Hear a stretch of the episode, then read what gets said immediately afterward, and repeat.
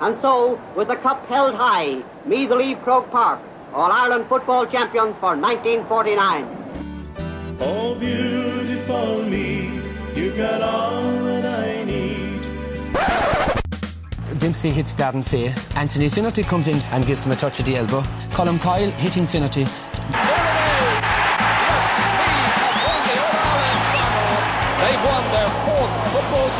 This is Colum's first punch. Finnerty delayed reaction, looks around, sees Martin O'Connell coming in and thinks that the best action is to go down. What a set of matches we've had. Four terrific and memorable games. Final score Meath to 10, Dublin 15. So Joe McDonagh, GAA president, presents Sam Maguire to Graham Geraghty and Meath are the football champions.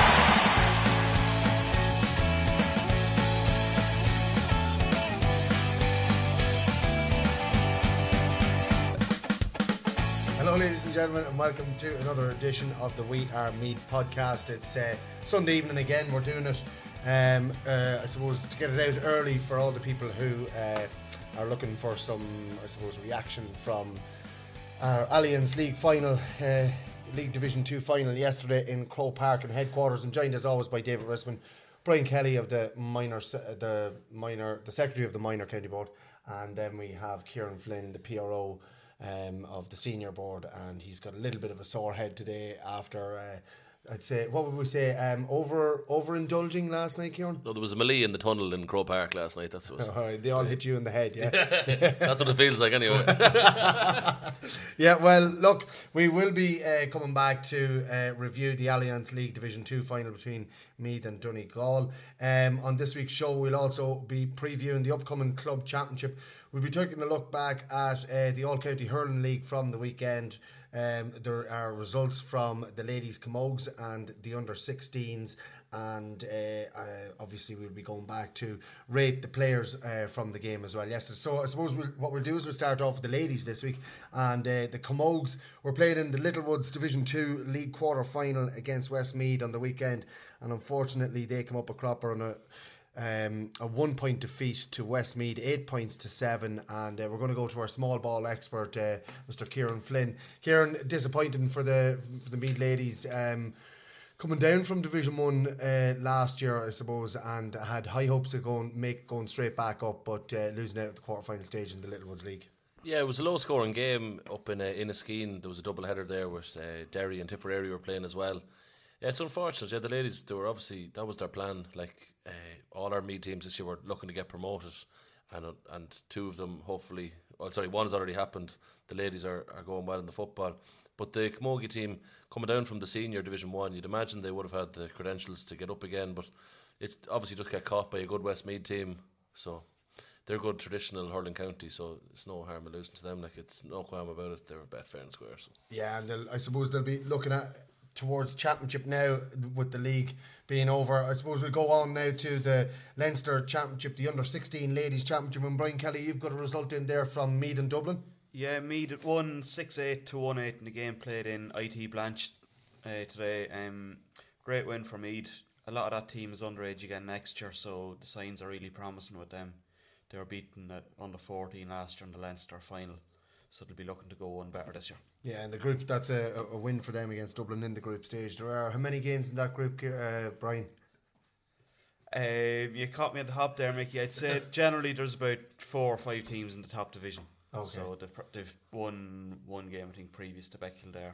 Okay, so they've got two wins under their belt. That's that's good. That's good going for the Meath under 16s. We're going to move on now to the uh, All County Hurling League, and we go to our small ball expert for this, David Risman. No, you're after landing him in it. You're not going to land it. Away with that. Kieran Flynn, there was a, a few um, uh, League Division One and Division Two games on the weekend. If you want to run through the results with us and maybe pick out something that sticks out for you. Yeah, the senior games we had uh, Trim beating Kilmessan 316 to 116. We had Kiltale with a big victory over Killeen 217 to 7 points. We had Ratoath 122 to Dunboyne 15 points. Kildalkey bet Longwood 225 to 116. Blackhall Gaels 22 points. Bet Navan O'Mahonys 12 points. Na Fianna 312 to Boardsmill 1 7. We had Dundee 212 to Clonegale 13 points. And interestingly, there was a walkover Kilskyre Mile gave a walk over to Drumree in Division 2. So probably the big one there, a massive win for Kildalkey, massive win for Kiltale, two of the kind of the powerhouses of the hurling. So it's interesting now to see they're starting to pick up. Uh, obviously, the football championship's going to come first in April, but these lads, of course, are going to play Christy Ring in about five or six weeks, and then into the June summer championship. So be interesting now that maybe the ground's getting a bit harder. What way does that leave the league tables now? Yeah, so Kildalkey are on the top. They've played four games. There's eight points. We're total in second place, and with and Trim, who have four points each, but they're a game behind. So it'll be interesting now. It's just starting to get maybe a bit. Remember, there was kind of a bunch of teams together now, and we're getting to see the kind of top three or four. So it's starting to pick up. The small ball is getting going. The small ball is getting going. I suppose it's Give the it time into of the the, year. It's the time of the year for it as well. We're going to move on now, and uh, we're going to, I suppose, preview the upcoming club championship uh, that's going to be played over the next weekend. And uh, David Risman has kindly brought in the Cortown GA, MeadGAPredictions.com sheets to us and has. Uh, has basically robbed a fiver off each of us. Um, so he has for this. But look, it's going to, i- it's a bit of crack. We do enjoy this, and it is a prediction sheet. So what we're going to do is we are going to give out our predictions over the three championships the senior, intermediate, and junior championship. Um, and we're going to see if any of our listeners um, can match or beat uh, the scores that uh, the three experts that I have sitting beside me um, here uh, in the pod uh, can score themselves over the, over the championship. So, um, look, it's going to be a bit of crack, and uh, anybody out there who wants to get involved, as we said, is www.meadgapredictions.com. It's for Cortown GFC, and it'll only cost you a fiver, but uh, you can win. What is the prize actually, David? Yeah, so there's 200 euro in, in prize money in total. Uh, in total? 100 euro first prize, yeah. Um, and if there's two winners, they'll, they'll, they'll get 100 euro each. And what if there's three winners? They'll get. Uh, well, it can't be split. Sixty-six point six six six six six six. And you're ended up to 67. Um, but yeah, that's the way it goes. Generally, in we've you know we did it in the national league, and there hasn't been really Yeah. more than one winner on any given week. In the National League one, just just want to ask you that. Um, uh, um, what was the prize money in the National League one? Um, it was about two hundred euro as well. It was, about- it was about 200 euros. that. And how much was it to enter it? Think it was a fiver. You think wrong. but go on. But Uh, he, he has a new car to pay off. no, in fairness, look at first week. Uh, we'll, we'll see what way entries are, and if they're good, um, th- And we'll have no Michael, problem just raising on the last prize year, money. I never got my trophy for having the most predictions correct overall for the year. That's last year. interesting. Yeah, yeah. because we did we I got slated here one time and I haven't got over it. He, got, he slated me once for my predictions. I had a bad weekend, and then overall though in the year I was the best of us two now. So, Have you got a record of all that? yeah, you wrote it down, but you've incinerated them all since. So that's why that's what I'm saying. So you don't have a record of it. well, do the podcast. We go back and listen to them, and you'll find out. Well, if you go back and listen to all the podcasts last year and you are right that you have more predictions right than me, I will give you a trophy. if Kieran Flynn was right, that'd be a first. well, look, what we're going to do is we're going to we're, go, we're going to go through them, and we're going to go through the senior. Well, sorry, we'll start with the junior championship first, and we'll work our way up to the senior. I'm going to get our predictions from all four of us, and uh, and then we'll say at the end what our possible score is. The way these score sheets work, or these prediction sheets work, is that um, there's a favourite and obviously an underdog, and then the draw has uh, uh, um, a bearing on it as well. And it works kind of like the odds that you get in the bookies. So, like, the draw is usually worth more than a win, and the favourite is usually, you know, good. So, you're going to get less points for the favourite winning and more points for an underdog winning, basically. So, that's why the point system will come into play for us at the end of it. So, uh, David, I'm going to ask you first St. Ultan's and Moylagh in the junior championship. Who are you going for there? Yeah, I've had Moylagh. um, uh, do I have to give a reason? Yeah. N- no, you don't have to give a reason, no, um, but we'll take one. Yeah, uh, no, I just probably Sean Riley um, and Tommy Riley. I think two two savage players at the junior level. I think um, Ultan's going down. I think it's going to be very close, but I just went with Moylagh because there are four points being offered for a Moylagh win as opposed to three for the Ultans. So that was my thinking. Good stuff. Brian Kelly, who are you going to go for? Uh, I'm going to go to Moylagh as well. I think Ultans are struggling at the minute after last year, and I think Moylagh will just come again. Okay, and uh, Kieran Flynn. Uh, I think I'm going to back the best team in Bohermeen, St Ultans, for the win. Good man. Good luck And with that. I've I've Are gone the ladies playing? I've gone for St Ultans as well. Look, just purely on the fact that they were relegated last year, um, and uh, I think they're they're borderline, you know, an intermediate team there. So I just think that they might just have a little bit too much for Moylagh. Um, Ballivor and Carnaross. We'll start with Kieran Flynn this time and come around. Yeah, Carnaross. I think Carnaross were extremely strong in the championship last year, and I think they're definitely one of the early favourites. Yeah. Um, Brian Kelly. Um, Believe it all depends how much the hurlers buy into it. Um, if they buy into it, Ballivor can win, but I think overall Carnaross are a bit stronger. They're flying in Division Two. David Yeah, I agree. I think uh, Ballivor gave it a really good crack last year at the at the football side of it, but um, it's it's a really tough. It's the toughest draw they could have got possibly um, in the first round with Carnaross, who are absolutely flying in Division Two. So Carnaross for me as well. Yeah, likewise, I've gone for Carnaross. I just think that their league form, as you said, absolutely flying there in Division 2, and I'm going to go with a Carnaross win. Um, we'll move on now. We're going to go to Brian Kelly for this one. Uh, Moynalty and Clonard. Moynalty. David Risbon. Yeah, I've gone Moynalty as well. We we played Clonard last Sunday in the league, and I thought they were uh, they were poor enough. That they're in a really tough group as well, and I think uh, Moynalty are young and improving, and I think they'll they'll pick up the, the points in that one. Kieran Flynn. Yeah, I went for Moynalty win. I think the Adam Flanagan obviously coming back, having a good league campaign for Clonard might be beneficial to them, obviously, but I just don't think he's enough to get them the victory. I think Moynalty will win. Yeah, Adam Flanagan, of course, uh, in on that Meath panel, but hasn't seen a lot of game time. So, you know, that's uh, another thing as well. Like, you need to be game fit and, and match fit. So, I've gone for Moynalty myself in that game as well. Um, Clann na nGael and St. Bridget's, uh, Kieran Flynn.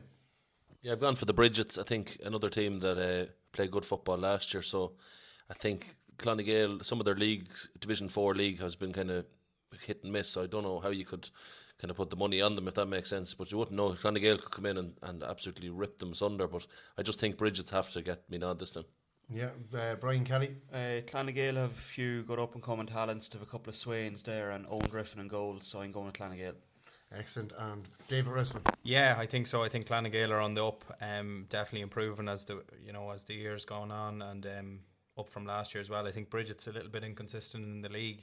Uh, possible injury doubts. I think they're missing Kevin Gilson for sure, and I think Michael Flood could be carrying a knock too. So I think on that basis, I'll go with that boy. Yeah, I've gone with that boy as well. I've gone with Andrew Clann na nGael. Carr, don't forget the, the amalgamation. You know, you just seem to don't like talking about amalgamations, do you? I've I, we'll we'll get to that in a moment, don't. I've uh, I've uh, gone for Clann na nGael in that as well, making it three going for Clann na nGael and one for St Bridges. Uh, the next game, uh, Cortown and Kilmainhamwood. I've gone for uh, Cortown winning this one myself. I know uh, that Cortown have been training hard and that they've got a nippy little quarter forward in there, um, who, wi- who wins wins a lot of free doesn't score a lot, wins a lot of frees and sets up a lot of scores. So I'm going for Cortown. It's this young one. O'Rourke, is it? Barney's, isn't it? Kieran No, Flynn. he takes the freeze. he takes the freeze that the other corner forward wins. Kieran Flynn. Yeah, I think I'm going solely for a Cortown win just because David's on the podcast. I think they're absolutely useless, but go on. Brian Kelly. Can't wait till we come to that Uh, I can't see Cortown chopping down the wood, but I struggle to see Kilmainhamwood winning too. I'm going to go with a draw. You can't see the wood from the trees. Okay, David Risman. um, yeah, I think I think we'll do the business. You're going to do the business. Yeah. Yeah, you Stick, have to. stick that up in the dressing room wall, Kilmainhamwood. Come here, don't forget we have to get to Seneschalstown yet, so we do. I can't wait for that. Um, and in the last game in the junior uh, championship, obviously we're not going to be doing the predictions for the second teams in the junior championship. Um, uh, is St Vincent's and Dunsany, and I suppose uh, we'll go to David Risman on this one first. We'll give you uh, first shot. Yeah, I think I'll go with the Vincents. Uh, I think uh, you just have to change in now your view listen, there. You it's changed it turn there. You, you changed it there a minute ago. I think just just because Oh, what I can said, you a know. Picture, look, clear as day. Have we a mute button for Flynn? yeah, he's getting very annoyed.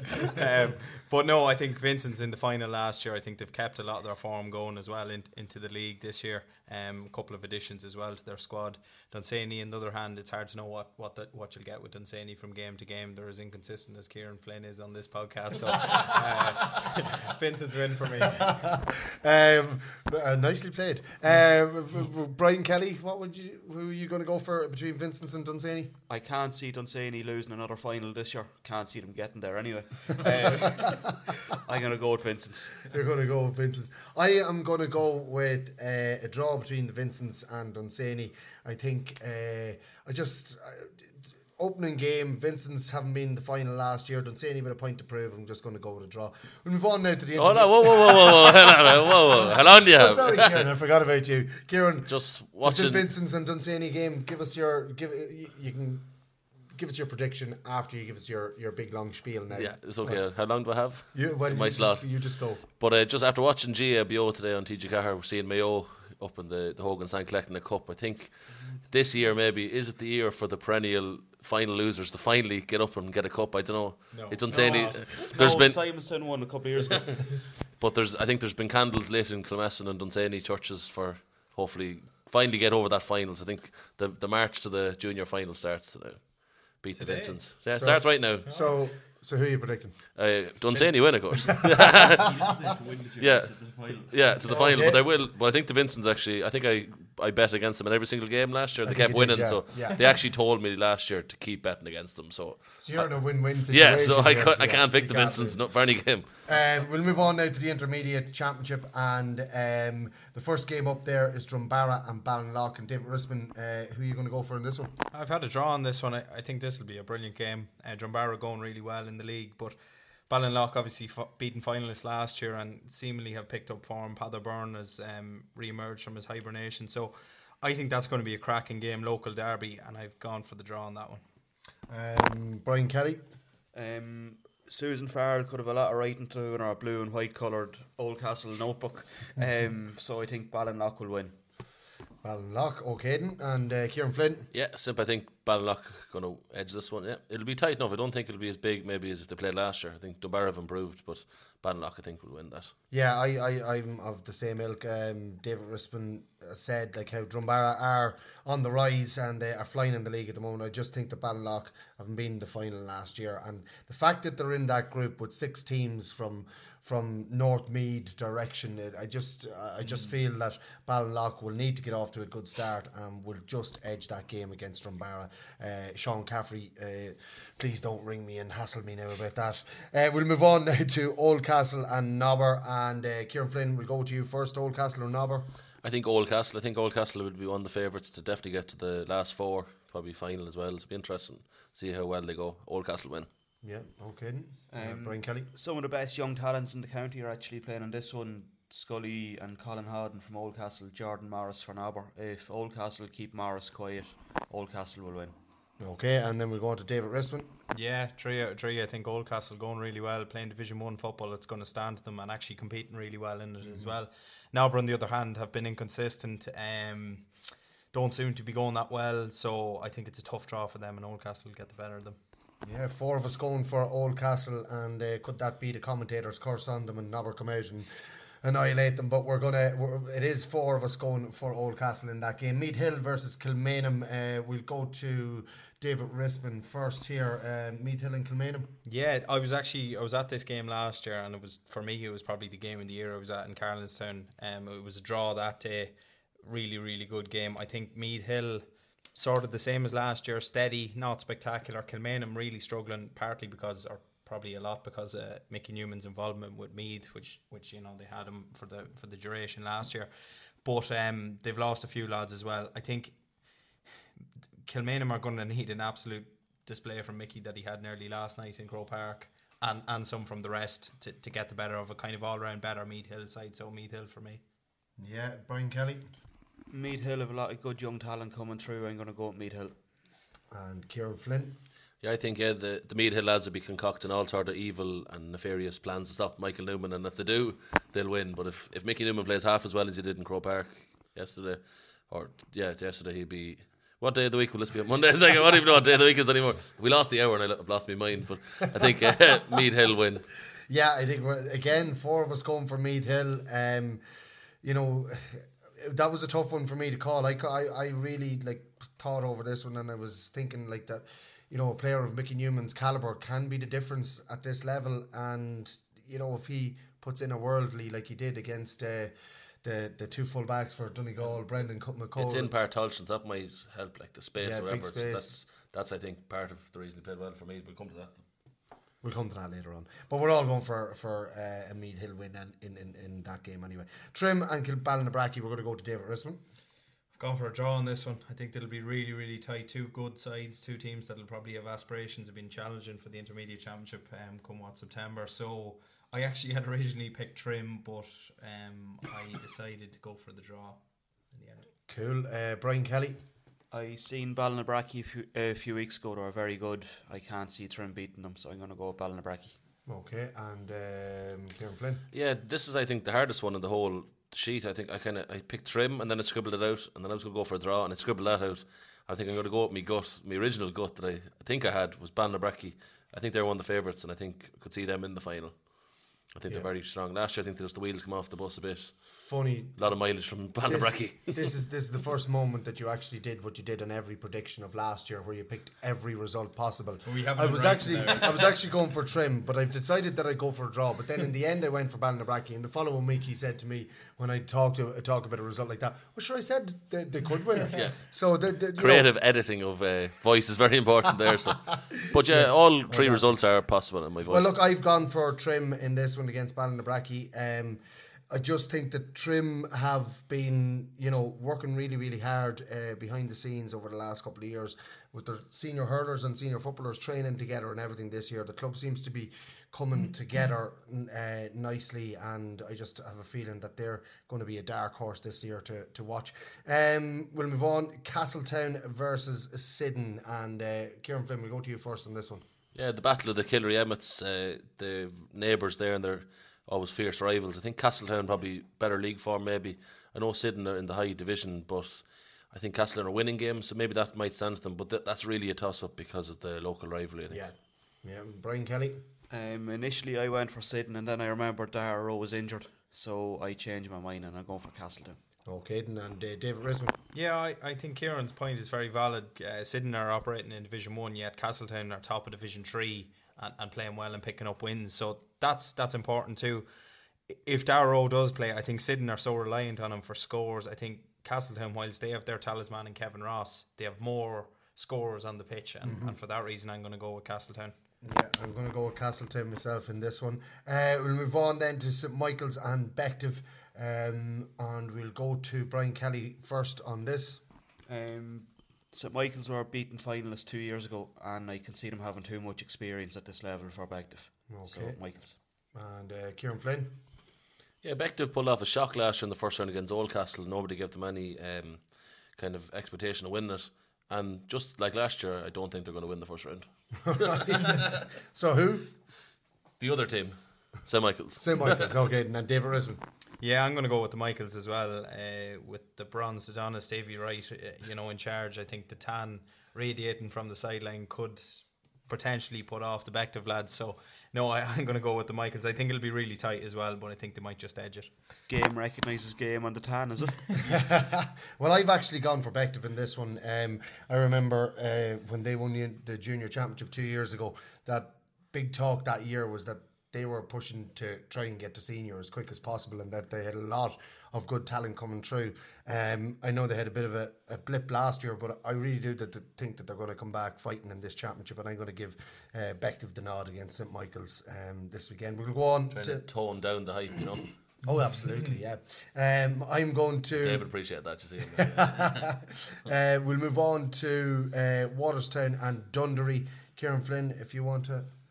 Yeah, I think Walterstown are having a poor enough run of form at the moment. I think Dunderry kind of very early part part of the league were kind of some of their results are up and down, but I think they're starting to get strong now. And Dunderry be a team that fancy themselves getting to the quarterfinals and doing damage maybe in the knockout stages. So I think I have to go with Dunderry. Okay, and Brian Kelly. uh, much as I'd love to see the neighbours win, I'm going to go with Dunderry. And uh, as much as you would, I'm sure. Uh, we'll move on. I'm not sure what to read into that at all. David Risman. Yeah, as much as I'd love to see the neighbours win, I think they will win. So I'm going to go with Dunderry.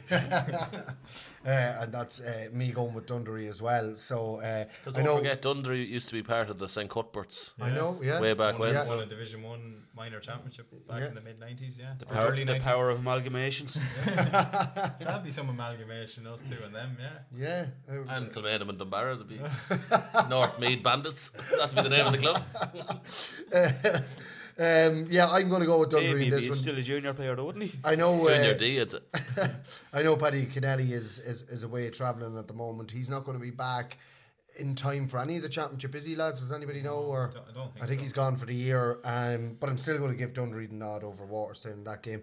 Um, we'll move on. Blackhall Gaels and Donaghmore Ashbourne's second team. David Risman, how do you see this one going?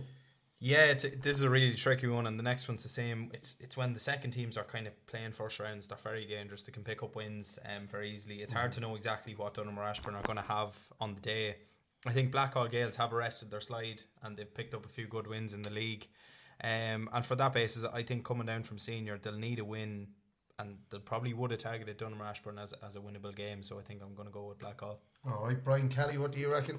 Um, round one, Donaghmore Ashbourne should be at their strongest, realistically, unless there's a few injuries in the senior team. Blackhall are struggling.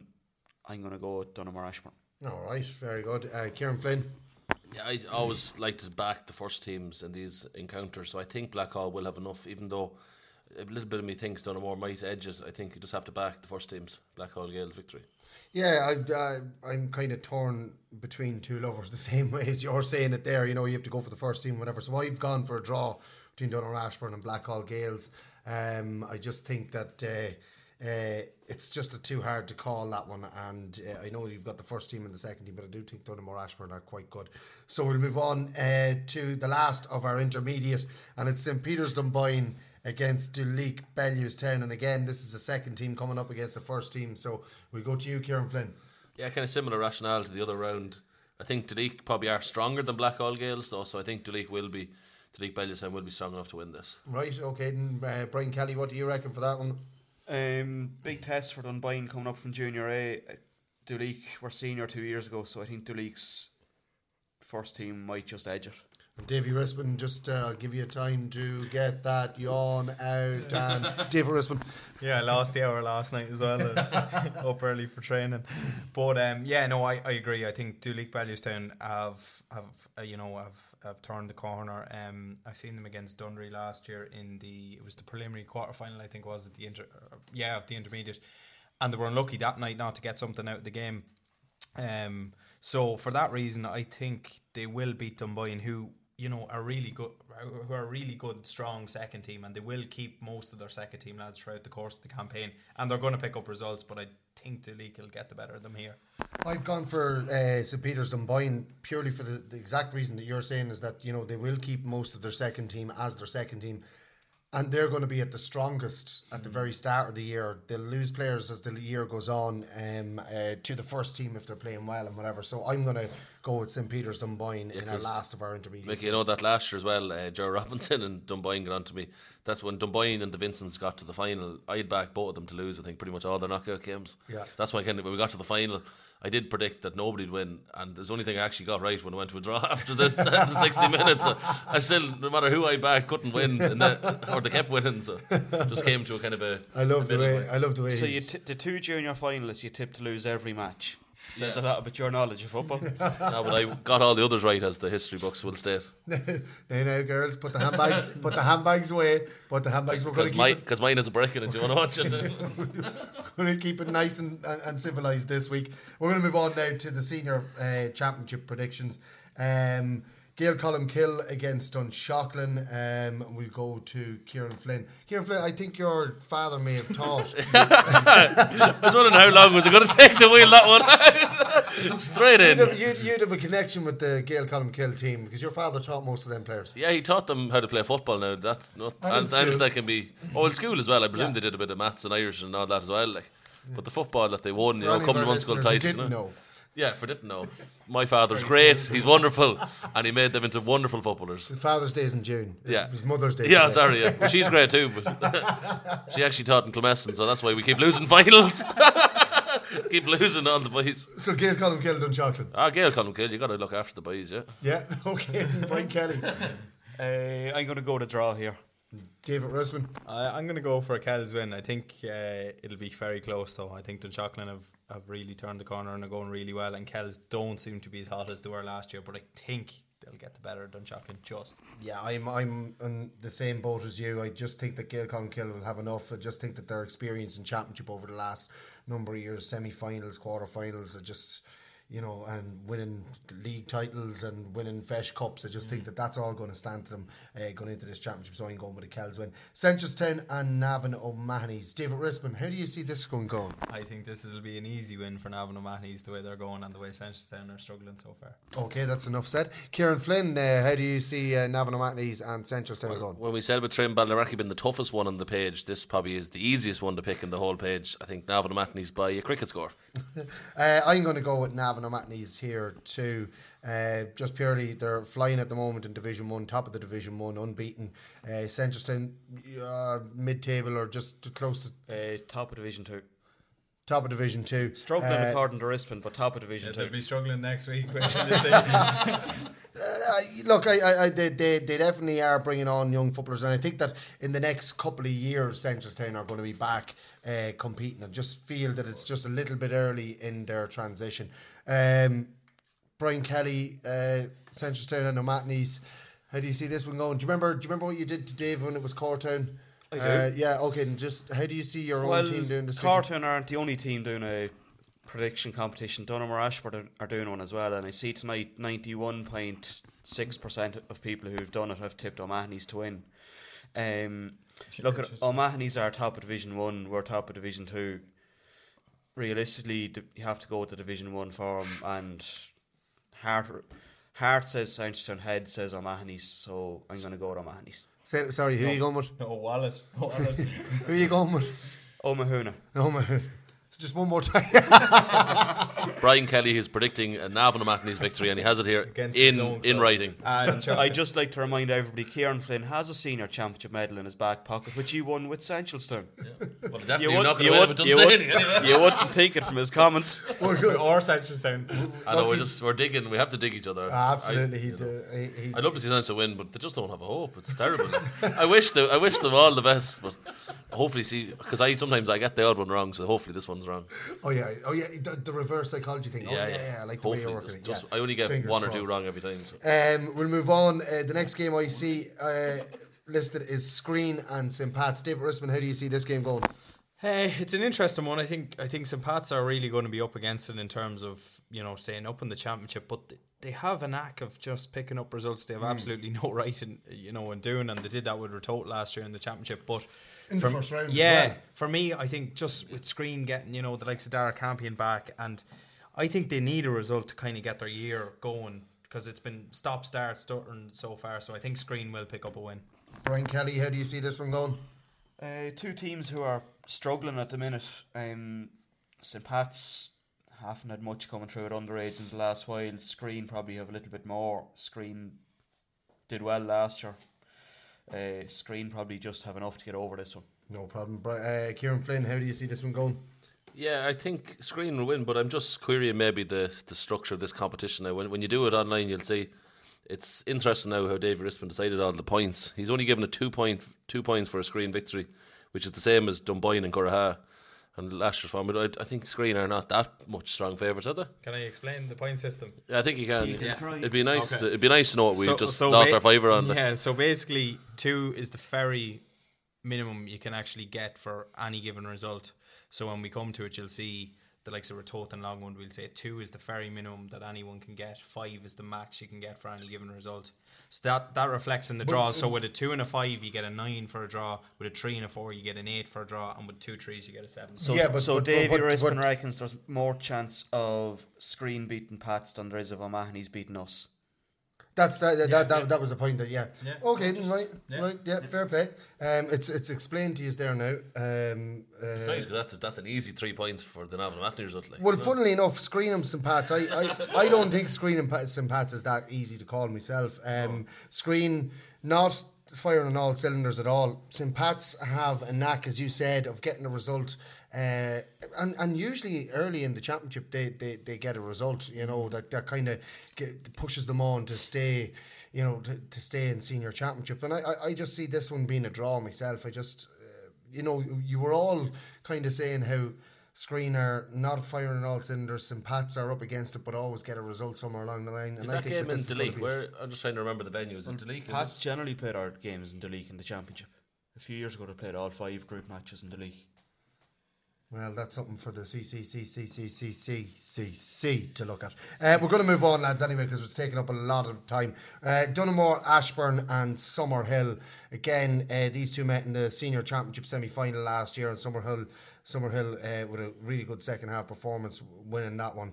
Um, Kieran uh, Flynn, how do you see this one going, Donaghmore, Ashbourne, or Summerhill? Who are you going for? This is a very tight one. I just think Summerhill will edge. it. It's repeated the semi final last year, isn't it? Yeah. So Yeah, I think. not listening to what I'm saying. No, I just I'm just re- repeating your brilliant Oh, opening statement. questioning what he said.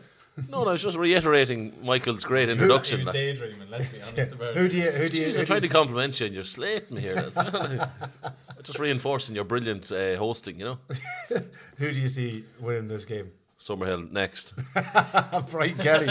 Who do you see winning this one? Summerhill, Donaghmore, Ashbourne. Um, Barry Dardis is playing well. Ronan Ryan is flying. Um, I think that Summerhill probably have too much for Donaghmore Ashbourne. Very good. Um, David Rispin. Yeah, I agree. I think the two boys back, but but aside from that, they're actually playing really well without the two guys as well in the league. And um, I think that yeah, I think they'll they'll beat Donaghmore Ashbourne. Yeah, I'm going to go for a draw on this one as well. Donaghmore, Ashbourne, and Summerhill. Um, just you know, both of them have been to senior finals in the last number of years. 2016 was Donaghmore Ashbourne, 2017 was Summerhill. Summerhill again last year, 2018 in the final. I just think two good teams. Um, Barry Dardis will be uh, a huge addition to the Summerhill te- team that are going well, and of course Colgan. Andrew Colgan, if he can get into the Donaghmore Ashbourne goals, um, he'll be he'll be a good addition as well. His kickouts have been fantastic this year. We're going to move on now to Moynalvey and Rathkenny. And Kieran Flynn, who do you see winning that game between Moynalvey and Rathkenny? That's another. Uh, it's uh, not probably an easy one to pick. Like I think, in fairness, Davy is the numbers spot on there. It's a three three point victory for either.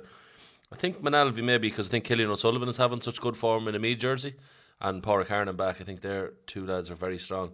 I don't think Donal Keogan can carry the can by himself for a Kenny. Really, I think it'll be Moynalvey. Moynalvey, okay. Brian Kelly. Um, Moynalvey will probably edge this. James O'Hare is meant to be out for a Kenny with a hamstring injury, and they probably would have looked to him to man mark one of the danger men up front for Moynalvey. Keogan, there's only so much Keogan can do, even though he can do a lot. Um, I think if he picks up O'Sullivan, that could be a battle worth watching. But last year, Kenny tended to play him at the half hour line, which to me is lunacy. Um, so Moynalvey to win. Moynalvey to win. And Davy Rispin, who are you going for in this one?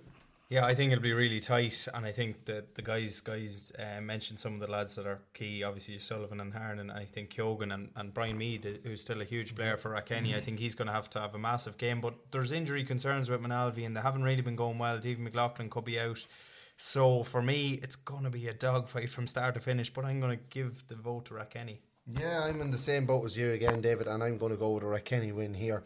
Um, and uh, we'll just move on to the next game Longwood and Ratoath. And uh, Davy Rispin, um, looking down at that one, it's pretty much looking at the points that you can score on that two and five, and judging by Longwood's uh, uh, exploits in Division Three, the league this year, um, you know, all you can see really is one winner. Yeah, I, I think so. Look at for Longwood, um, I think that they'll, they'll enjoy the occasion. It's a brilliant occasion for them to be playing senior football, and uh, They're enjoy they're enjoying the tag of being yeah, a senior which, footballer, which is great. and and like they're playing one of the you know with the big powerhouses in Meath football. You'd think in Ratoath, you know the demographics. I'm sure if you look at population and all that kind of crack, it, it's it's huge difference between the two. So look, at I'm going for Ratoath. Yeah, I think they'll have way too much. Brian Kelly. Um, this could be more interesting than you might think. The two Wallaces. No, it won't be. The two Wallaces haven't played much for a tote this year, if if at all. Brian McMahon is probably out now with an injury. Um, that will give Longwood hope, but hope can only carry you so far. It's great for them to be senior team. Pr- I think they will take a scalp somewhere along the line, but I can't see it being this week. Okay, so you're going with Ratoath. Well, I did say that, Mickey. Well, you never said Ratoath. uh, Kieran. I will be very clear of a total victory. Okay, I, I think even with the Mickey Burke and all the weightlifting and all, I think there's only so much he can carry. You know, you can can't carry carry the the team. team? Yeah, that's what I mean. Like, you see where you see where I was going I there. see You know, where you're going. I see where you're going. So we've all gone for a Ratoath win there. Um, the final group then: Simonstown against Wolfe Tones, lads. Um, David Rispin, uh, we'll leave you to last. Kieran Flynn, um, Simonstown and Wolfe Tones, um, and a local derby. Um, not an easy one to call either. No, and they've played each other a good bit actually in the championship the last few years. I think Simons and Gales might have enough. I think just to edge it. I think Tones have a good few footballers, obviously good lads, but I think Simons and have the better overall team. So it'd be very close. That that's one that could be a draw. I just I don't usually pick draws. I, I like to pick a winner. I'm not sitting on the fence like some e-boys. Ooh, um, You just pick all the results. yeah, that's, yeah, yeah, yeah, you understand how I win then. Brian Kelly. Um, I am going to sit in defence. I'm going to go to go with a draw. Oh right, okay, then. and David Rispin. I think I think Simonstown are going to win this. Uh, they seem to have picked up a little bit towards um, towards uh, you know recent times, and Des Lane in there as well, good manager. Uh, seems to be a freshness about the the Simonstown team this year. Wolfe Tones, a little bit unknown. I think that you know they'll benefit from Thomas O'Reilly coming back in great form too. But for me, Simonstown. Uh, to get the win and Mickey Brennan to come on and kick a few points as well. Mickey Brennan won't even be on the bench, so he won't for that game. Um, I'm going with a Simonstown win. Uh, St. Peter's Dunboyne against Is there, Cora. is there a maximum? like is there a maximum age limit or anything? Is over Ins- forties football? Insurance doesn't cover him anymore. I'm I'm saving myself for the following week when the, the B Championship is on, the B League Championship. Uh, not the B League Championship, the, the Junior B Championship. Um, yes, I will be picking myself, you're right. when I'm guaranteed a game, I will be there. Uh, St. Peter's Dunboyne against Curraha, David Rispin. Yeah, I think this is an interesting one with the McEntees. I suppose you have James on one side and Shane and, and David the other side, cousins, cousins and uh, teammates last or this weekend, I suppose, and enemies the next week.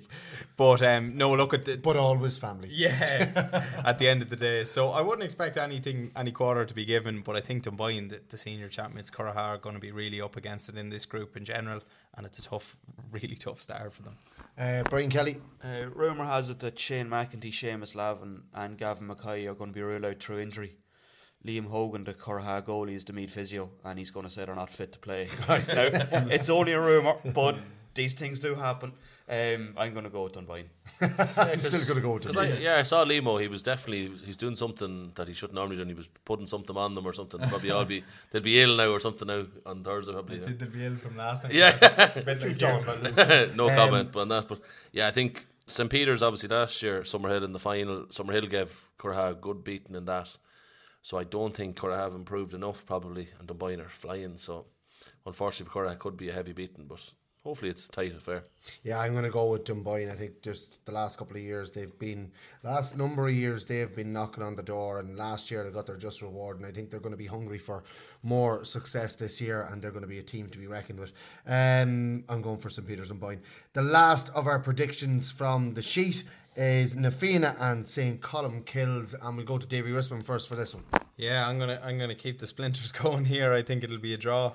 Um, oh, it's it's a really tough one to call. Uh, I probably, if I was pushed, I would have said Colmcille's, but I think with the with the seven points available for the draw, I'm gonna gonna pick the draw there. All right, um, Brian Kelly, what do you, how do you see this one going? It's Na Fianna and St Colmcille's.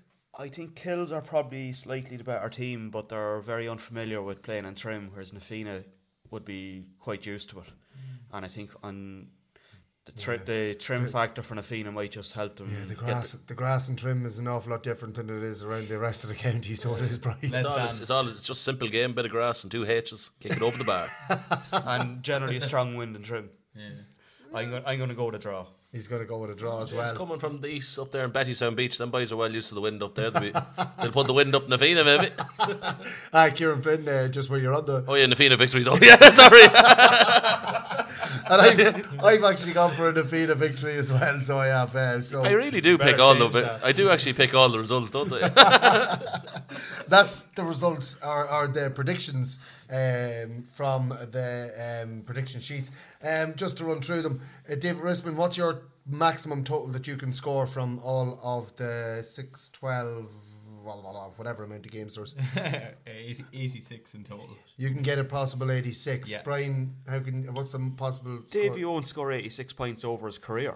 I've scored it this year, Brian. No, you never score. Brian, Uh, what's your what's your possible score? 88. 88. Um, See, Kieran for me, Flynn. I've no draws, so seventy-one is mine. But I think I'd be, I'd be close enough to it. I think You're Probably, 71. I probably get seventy. I'd say, I'd be predicting maybe. You know, you know probably. Oh, well, that, that, that's a poor prediction if you're going to get the one wrong. yeah, I'm gonna- yeah, I get one wrong. the I'm not most- perfect. The I'm close. most that I'm I close. can get, the most that I can get is 91 points uh, in mine. So, um, yeah, I'm I, I'm a fan of the draw myself. I've gone for four draws over the four. The, or over the three championships, you've gone for three. All the referees you've been instructed to get a winner in the championship first round, so I can get that message to the referees. You don't finish on a draw. Get me, get me a winner, lads. You heard it here first, folks. Now we're gonna we're gonna move on. We've got a few more um, games that we're, we're not going to do predictions on, but there are first teams that are involved in Junior B and Junior C championship. If Kieran Flynn wants to run through them, Yeah, it's just two games. Uh, are playing Kilbride in the Junior B, and Slane are playing Boardsmill, and St Mary's and Orr have a bye. And then for St Paul's, they're playing in the Junior C Championship, but their fixture's not to the second round weekend, so we'll talk about that the next day. Excellent. So it'd be interesting, maybe Drumconrath, Kilbride, Kilbride flying the league, maybe, and Slane maybe as well. So probably the predictions on that. Yeah. Um, look, uh, that's that's our prediction, done for for this week. Um, and sorry, go on. Are we going to predict overall winners for the championships? No, no, no. We'll we'll we'll do that. We'll do that uh, later on. in- in- Wouldn't it be nice to nail your colours? I think I think nail our colours to the mast good and early. People can abuse us then all summer. Grand, no problem at all. I, I, if, if, it's it's only a one worder. That's all. Simonstown. Well, not Gale's. You're not going to give yourself the second part, no? I said it's one word. David Rispin, uh, senior championship. Dunboyne. Dunboyne, uh, Brian Kelly, Summerhill. uh, Kieran Flynn, St. Peter's Dunboyne. That's three words. uh, intermediate, Kieran Flynn, Ballinabrackey. uh, Brian Kelly, Oldcastle. um, David Rispin, Oldcastle. Um, and I am going to go with uh, Oldcastle myself. Um, and then junior championship, David Rispin. I can't pick myself. Car- uh, the, no, Carnaross. Sure. yeah. That's wow. He's lying. He's definitely- Wow, he's, he's, he's going for But so some. they're useless. I told you Um, that. Uh, Brian Kelly, junior championship, Minority. Rinaldi. Um, Yeah, obviously.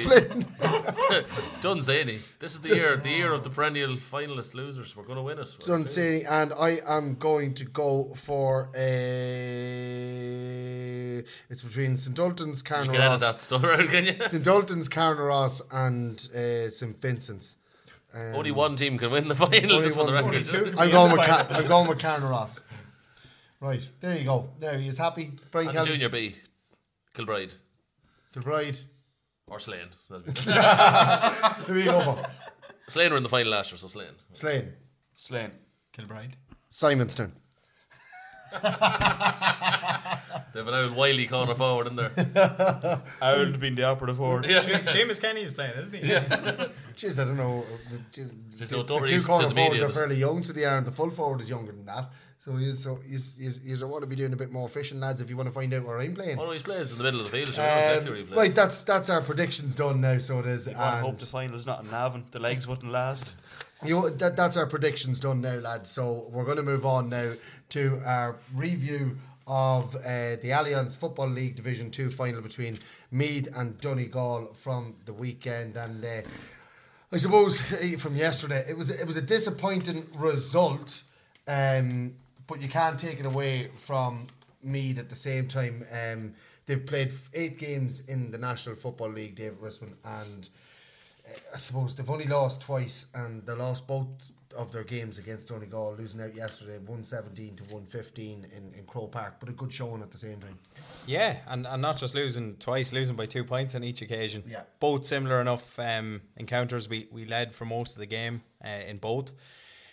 Yesterday, I suppose the most frustrating thing was the was the first half performance. How good it was! It was it was our best half of football we played in the league, I think, to, to date. And um, Just just as you mentioned that it was a similar uh, to the game of Ballybofey, one of the somebody did mention that to Andy McEntee um, in the press area, and he says, "Well, I wouldn't say that." He says, "Okay, we lost by two points." He says, "But they completely dominated the second half, whereas Meath dominated the game against in, against Yeah. Donegal and Ballybofey for sixty four minutes, Yeah. and it was the last six or seven minutes, whereas Donegal really did boss us around in Par- Croke Park yesterday." Yeah, they did in the end, and and I think it wasn't by design or anything, but I think there two things can happen when a team gets into you know a, a good position. We'll say at halftime with a good lead, you can generally go for the kill, you know, and and and kill the team off, or either let them back in.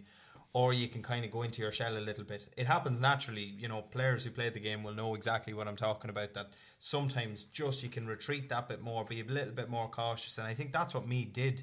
We stopped kicking the ball in and doing doing the kind of really good things that we were doing in the first half, um, and and kind of allowed Donegal onto us. And in the end, it, it kind of caught up with, with the goal. And I think that the fifty seventh or eighth minute that was the crucial score. Well, it, there was a crucial score, but there was also a crucial thing that happened early on in the game as well. I think it was. Uh, I'm just trying to remember going through my notes what time it was made at.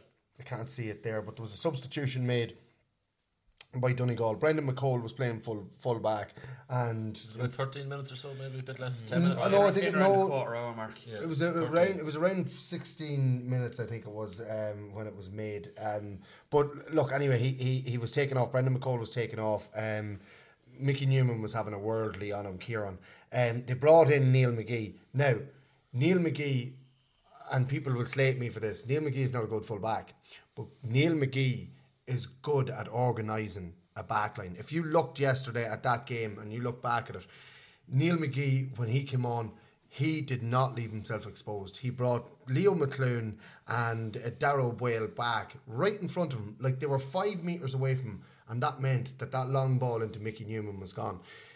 He knew that Mickey Newman would have the better of him in a one on one, and the few times that um, he was left one on one with him and he didn't have any cover, Mickey Newman went out and won the ball. But Neil McGee, is a seasoned campaigner, knows not to leave himself exposed like that. And I suppose there was cuteness about Donegal yesterday, is what I'm saying. And, and we'll get back to a bit more cuteness now in a minute, but there, there was a cuteness about them. Yeah, I think uh, the Meath team maybe in the second half, second half of the second half especially, were a bit more naive. Maybe I know it's a word you kind of thrown around, but Donegal just had the they've had that experience. They've had them games. Like Neil McGee is the didn't he break the appearance record there for Donegal, Mm-hmm. and like he's a long time at it. They've won all Ireland's. Like you know, so these lads are good. Like Mickey Newman was having a field day. He was flying. He was kicking great points. He still did well on Yeah, Neil McGee, but he was he was. Oh, I he suppose- destroyed the other fella. Yeah, Poor chap mightn't get another run and say for the year. He could be. Yeah, he'll be having nightmares for a long time, so he will. He'll wake up in the middle of the night and he'll be screaming Mickey's name. He'll be, he got roasted. He'll be up. Sorry, D- David Rispin is just uh, he's having a, having a field day on Tinder here beside Yeah, me. So yeah. yes. He's swiping Oh, right. like Derek but but I think Newman, like, and he, he's another Oh, one of the alumni of. right there, David. Sorry, go on. My, my father did teach him how to play football in the school. Oh, right, you mentioned right, that yeah, earlier, you know, like another good lad. But uh, he's a brilliant footballer and he was flying. It just Donegal maybe showed a bit of tactical nous maybe when they, they got and maybe sewed it up. We probably didn't react quick enough maybe to the tactical change of their sweeper going in. Yeah, but overall, we scored 115. Like, Yeah, know, we like, scored 115, and, and, and that's something that uh, uh, Andy McEntee did speak about with the media. It was a good time to bring in the interview I got with Andy McEntee straight away after the game. Joined there by Andy McEntee, the Meath manager.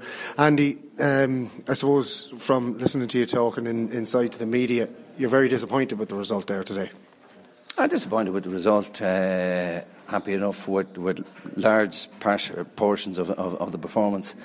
Uh, but you know, we didn't we didn't come up here to just put up a show. We come up here to try and win the game, and uh, we're disappointed we didn't win it. Yeah, I suppose, like, you know, everybody was saying it's bonus territory and whatever, but you're in Croke Park and there's a trophy on uh, up for grabs, and I suppose, you know, that's probably the disappointing thing.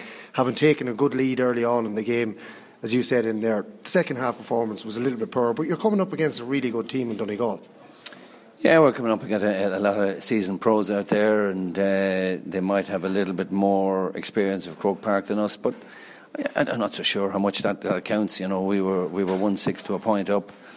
Uh, we could have we could have, we were five up at half time. We could have been we could have been eight up. Uh, obviously, there was there was a goal disallowed. Uh, and that probably would have represented, you know, the way the game was going. But I, we'd have to admit, hand on heart, that, that Donegal controlled the second half. Yeah, it was the second half performance, I suppose, that that pro- probably was the most disappointing. But uh, the injury to Brian McMahon just before half time as well meant that you had to bring on Graham O'Reilly early. And I suppose the the role that he's been playing, he's been coming in for maybe 20, 25 minutes in a lot of the games, and he gives the team a boost. You didn't have that today. You didn't have that luxury of bringing him on with 20 minutes to go. Yeah, look at and there's no doubt Graham has has given the team a boost in the last couple of games. But Brian was a loss. You know, Brian was causing a lot of damage there, and uh, he had two points at that stage as well. Yeah, two points, and had set up the, the, the goal that was disallowed. So I mean, uh, he was he was having a big influence on the game, uh, and he was a loss to us. But we got to be able to deal with stuff like that, and uh, you know, you like to think that we will uh, we will learn a little bit from that game. All in all, it wasn't a bad performance. Um, you know, you, would still say to come up two points short. The disappointing thing is that you didn't win the game, but that's eight games in the National Football League, and, and in fairness, that's eight good performances in a row. Yeah, yeah, and that's that's what we were looking for. I mean, I have no I have no qualms with the performance. You know, today it was it was a it was a really good performance one one fifteen or one sixteen or whatever it is would would win an awful lot of games. Would have won every game for us in the league. So I mean, uh, there was a lot of good things uh, happened out there. A lot of good performances from from guys who hadn't played in Croke Park before. So. Yeah, sure. I mean, uh, a lot of positives from the league in general, but uh, it still doesn't hide the fact that we didn't win today, you know. Yeah, trophy up for grabs, as we said. But look, we'll we'll park that for a minute. The, the team now is going to prepare for um, Leinster Championship six weeks away. They go back to their clubs now. So, you know, what way are you going to work that with them for the next few weeks? Well, we, I mean, they're back with their clubs. They'll train with their clubs and play with their clubs next weekend. So. Uh, and then they're back in with us for a week, and then they're back to the clubs for another week. So uh, it, it it's a little bit fractured, and, uh, but uh, you know that's that's the way club football has to go ahead, and and it's very important in, in Meath. And I'd like to think that that maybe the performances of, of, of the team over the last couple of months would add a little bit to the championship when it, when it kicks off next weekend. And I suppose just as well uh, for for the players out there from all the clubs. Is it an open panel still? Will you be going to look at a few of the championship games to see if there's any players that are standing out? Sure. I mean, it's always an open panel. I mean, you know, if if, if we can add to the quality of the team, uh, well, then we would be more than happy to do so. So that was Andy McEntee. Uh, as you can hear, lads, um, I suppose David he's very disappointed. Um, You know, like promotion is one thing, but silverware as well, and getting into Croke Park is is another thing. You know, like it's they're they're nearly separate entities. If you know you take them as, as separate things, and it was a chance, as I said, for silverware, and, and that's what they what what Andy saw was like you know, and and it was a game against one of the top teams in the country, and he wanted these players to win. Yeah, absolutely, and I think the the players and supporters alike went up there with the intention of winning, and the performance you know, on the main was probably good enough to merit a win as well. And I think that's the frustrating thing for Andy, and you can hear it in him.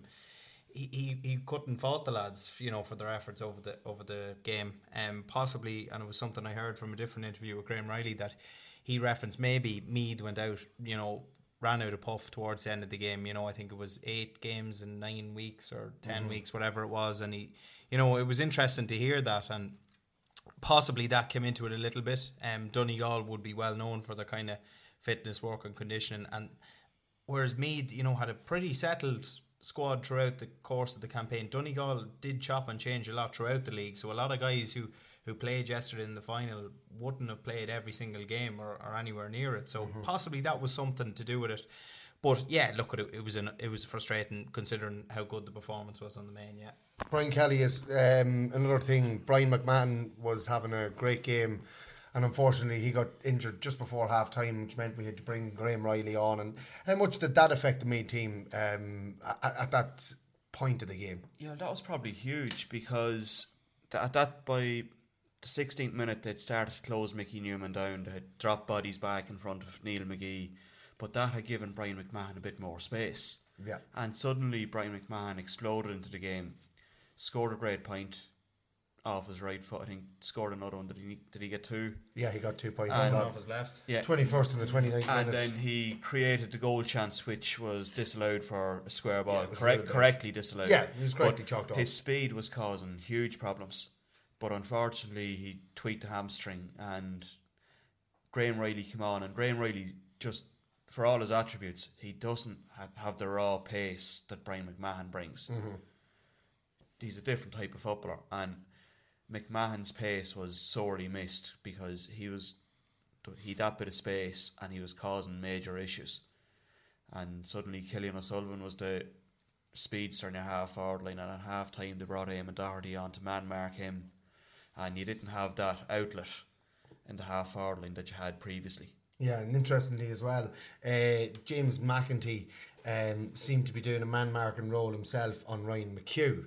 And that kind of took James out of the game as well, like his driving runs. Um, we did see Keogan obviously driving forward in the second half as well. But uh, when when the game was in the melting pot, and the next thing is Donegal got their goal, Kieran. Um, uh, they, used all of their experience to close out that game after they got the goal and and a big influence on all that was was Michael Murphy. He orchestrated everything um, throughout the whole game from start to finish. Even orchestrated the referee. Looked like so it did. Yeah, do you want me to speak my mind or speak what I should say? you know? Speak your mind. That's what we're here for. Yeah, well, Murphy's a lucky man now. I've seen He lads at Mountjoy get out. cards in the first half. Lads at Mountjoy went for less, like you know, like you know, like, you know, like he was just a toe rag. Like he was going around. He hit, he hit O'Sullivan.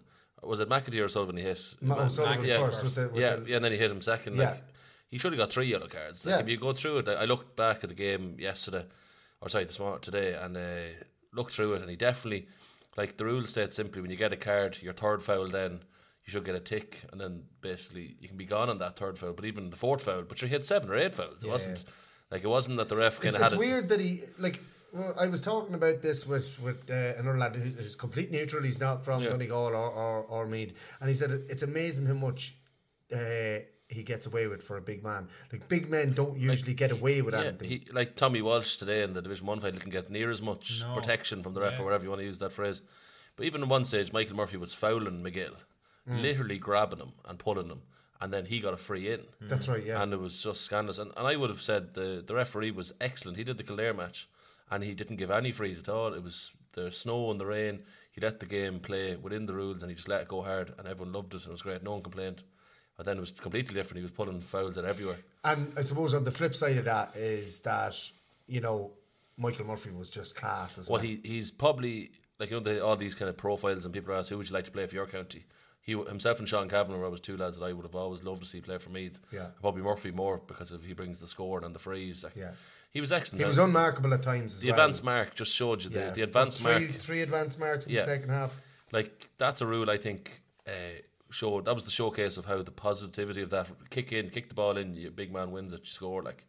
So I think it's an interesting rule. Potentially we can talk about them when they come around. But Murphy was brilliant. I know he, d- he probably should have been sent off, but he wasn't, and he was just brilliant. That's He was brilliant in every aspect. He was a brilliant footballer on the field. He was a brilliant toe rag on the field. Yeah. He, you know, he was just mm. Because you Colin, know. I think Colm Keys tweeted, he said he's probably one of his most influential performances because he was carrying the team a lot of the like for the advanced market stuff. Like he he literally caught it and scored. He did the whole thing. It was Yeah. not.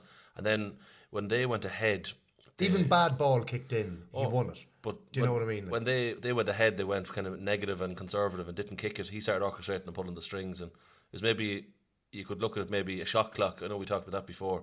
Like there was a shot a shot clock would have helped us an awful lot in that game because they held the ball nearly for three or four minutes spells. There was there was two not even trying to go forward. There was like. two occasions when it went backwards with the ball the whole way to the goalkeeper. And whatever about a shot clock, I think that if the ball gets past a certain part of Yeah, the pitch, that it can't it like, can't go past. You know, we'll say the, your own sixty five. Once you pass your own sixty five, you can't go back inside it.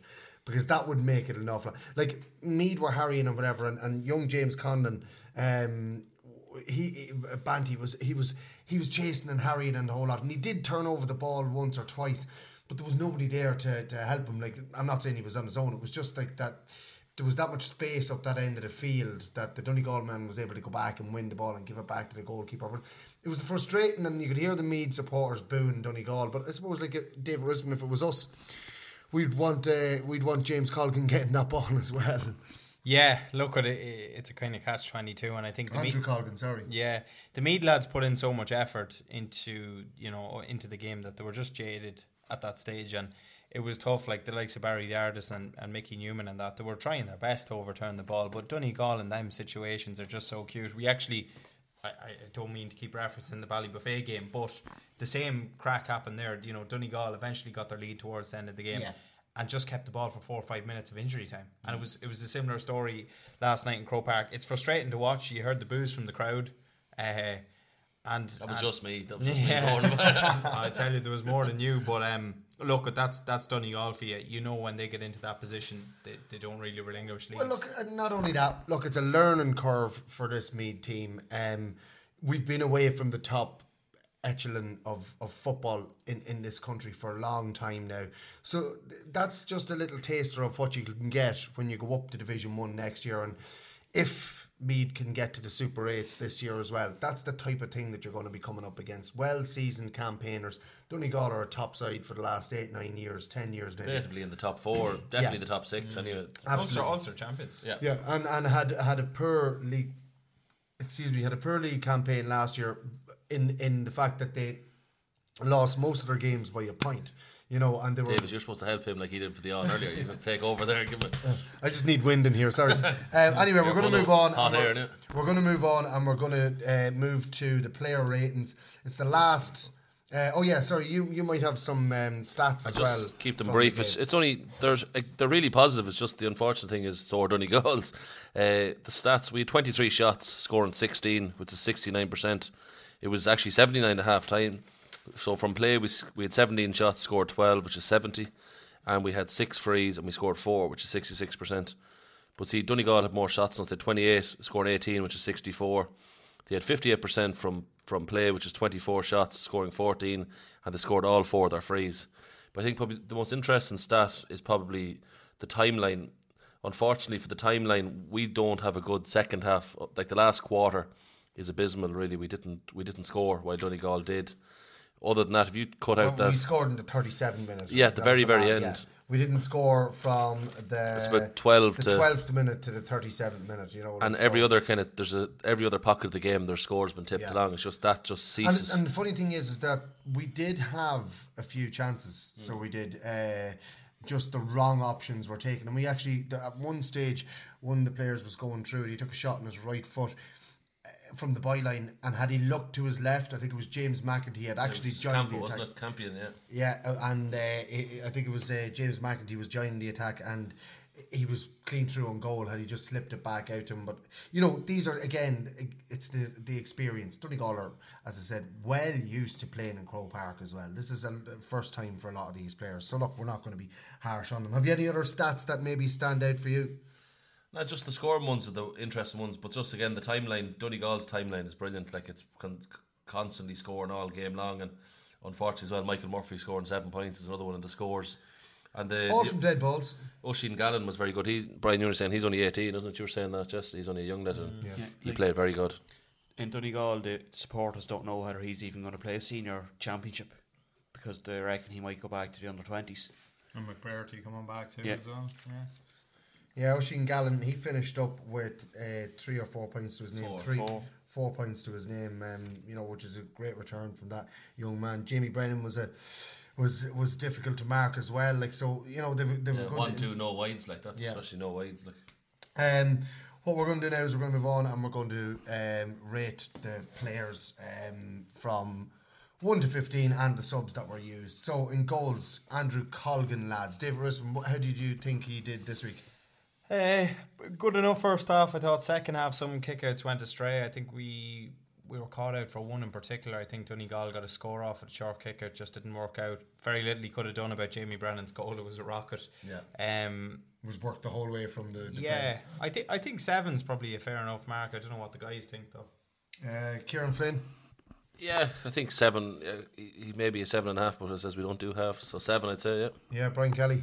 Yeah, probably a seven. Second half, Donegal squeezed the kickouts, so he didn't really have any short options, and they crowded the middle as well, so it was very hard for us to get a foothold on his kickouts.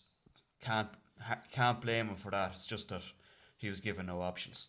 An interesting thing there as well, lads. Just it's not a stat that you would have, but in the opening fourteen minutes when Meath were winning one six to uh, to a point, uh, Meath had not won a single kick out at that stage. Even our own kickouts, we hadn't won them, so we hadn't. All the Dun- Donegal had won all the kickouts at that stage, but you know. Again, it- it just shows you that like stats can be misleading the whole time. So they can. Um, we're going to move on. Uh, Seamus Lavin um, in the cornerback position. Brian Kelly. Uh, probably a seven again. Like solid, but the Donegal full forward line did score. Kieran, just get your stats back up again. Yeah, well, uh, Jamie Brennan had one, two, Gallen had four, and Murphy had seven. So that's one, six, and seven. This, the full forward line scored one thirteen. Yeah. So like that's brilliant shooting from a full forward line. So probably a seven. Yeah. Um, and again, you couldn't. Uh, sorry, David Rispin. Uh, Yeah, I, th- I think possibly a six. Even like I, I thought he, he did he did struggle to kind of handle. I think he was on young Gallen, um, and it was a difficult after. Or, No, he was Jamie Brennan. Brennan, Jamie yeah, Brennan, yeah. so um, and yeah, Gallagher was the other side, and I actually thought Gallagher did reasonably well. Do you know? So it was a really, really interesting Yeah. one. We'll get to him now in a minute, yeah, but yeah. Uh, but One at um, a time, David. We've done this for no, eight I was games just now. like, mentioning you know. him. Yeah, James Lavin, uh, six for me, I think. Kieran Flynn. I think seven. I think it's fair. I think it's- I know he, I know they scored a lot, but it was the kind of game in Croke Park, whatever. It's big open pitch that they did an awful lot of great defending. It's just there was so many attacks. Like like what was it twenty eight shots they had, like and they could have had.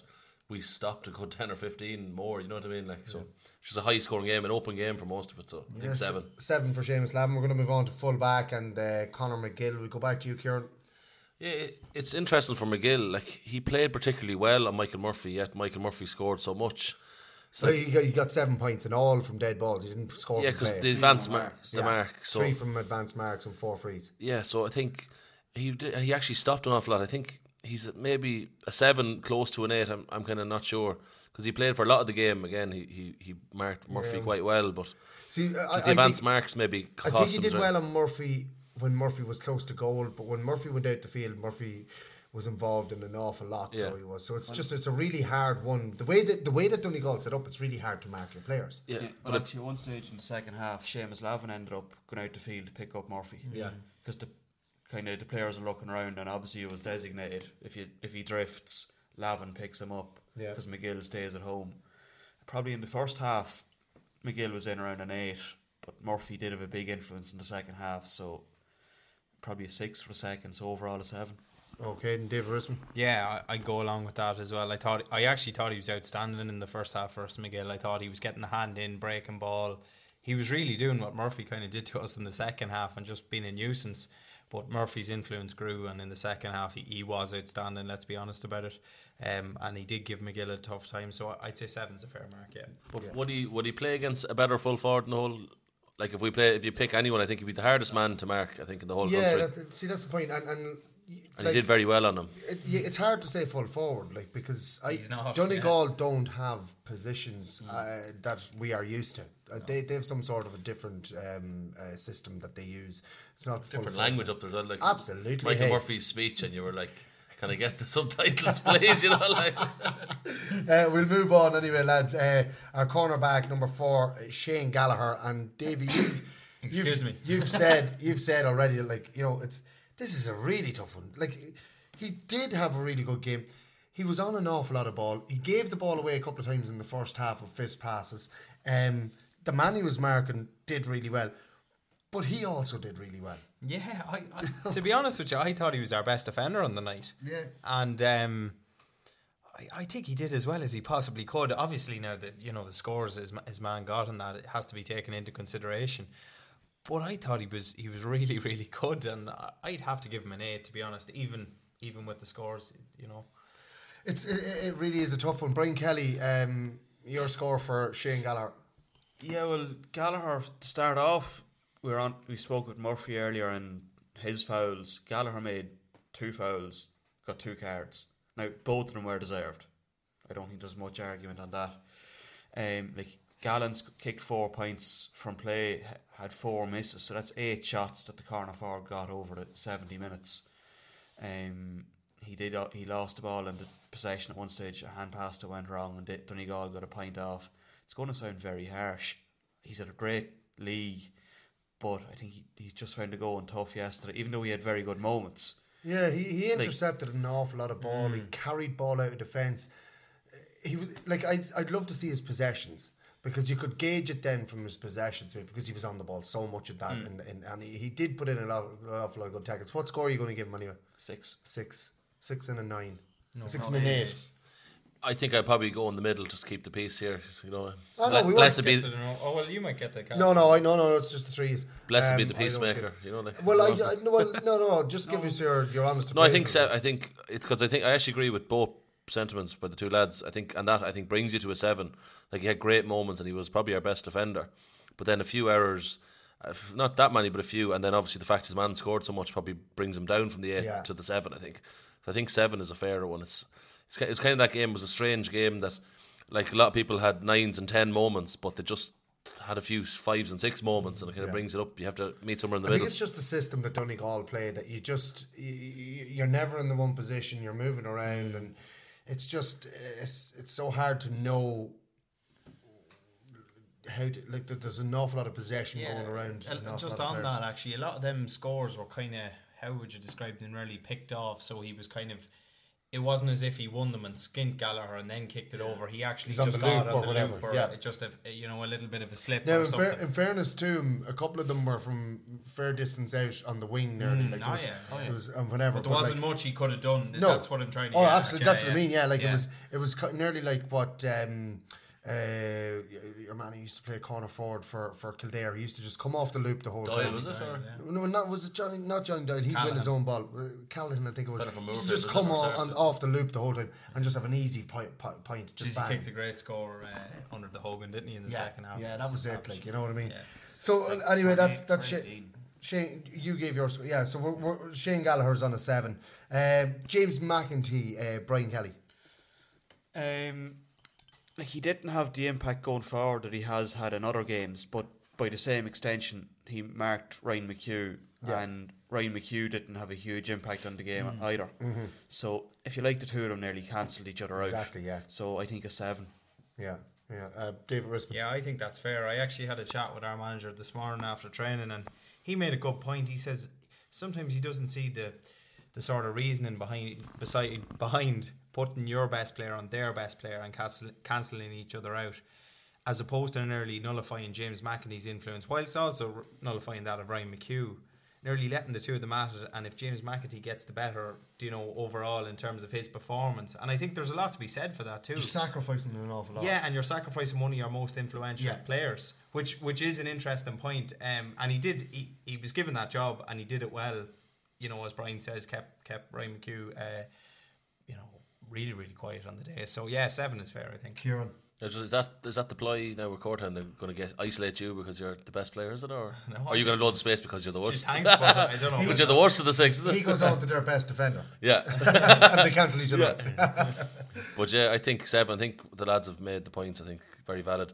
He's probably himself and Keogan. They're so dynamic. They just uh, he didn't have as much moments because he was cancelling McHugh.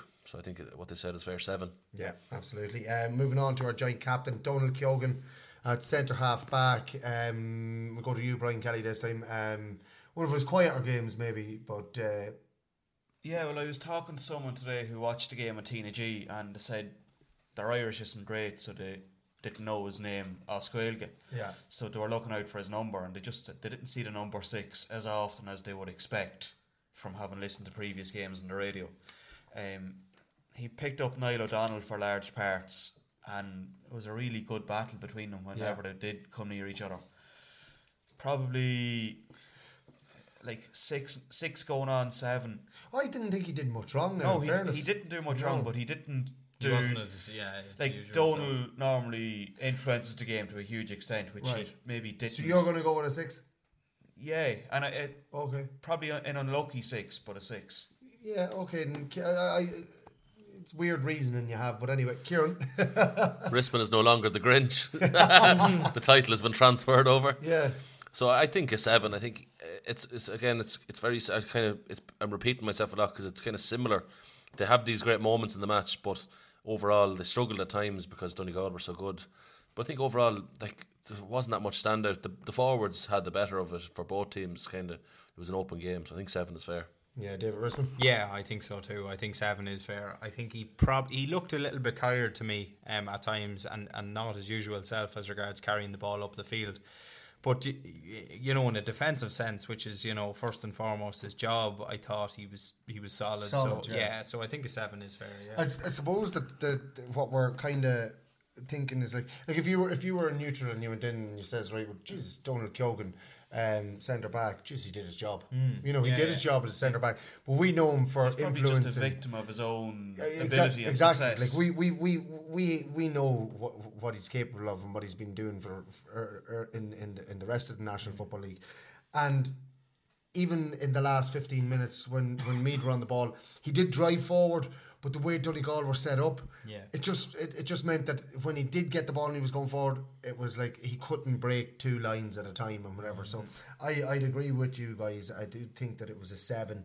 I don't think it was uh, it was deserving of a six, Brian Kelly. But uh, oh, the Grinch is back. Uh, we'll move on. It's then. late on a Sunday. Wing half or, or wing half back, Ronan Ryan um, and David Wilson will go to you first. Yeah, solid too. I think first game in Croker, um, big occasion for him. Uh, I thought he did well. I thought first half he was he was superb, and second half probably didn't get it forward as much. It's a similar trait with with the three guys in the half back line as they normally would.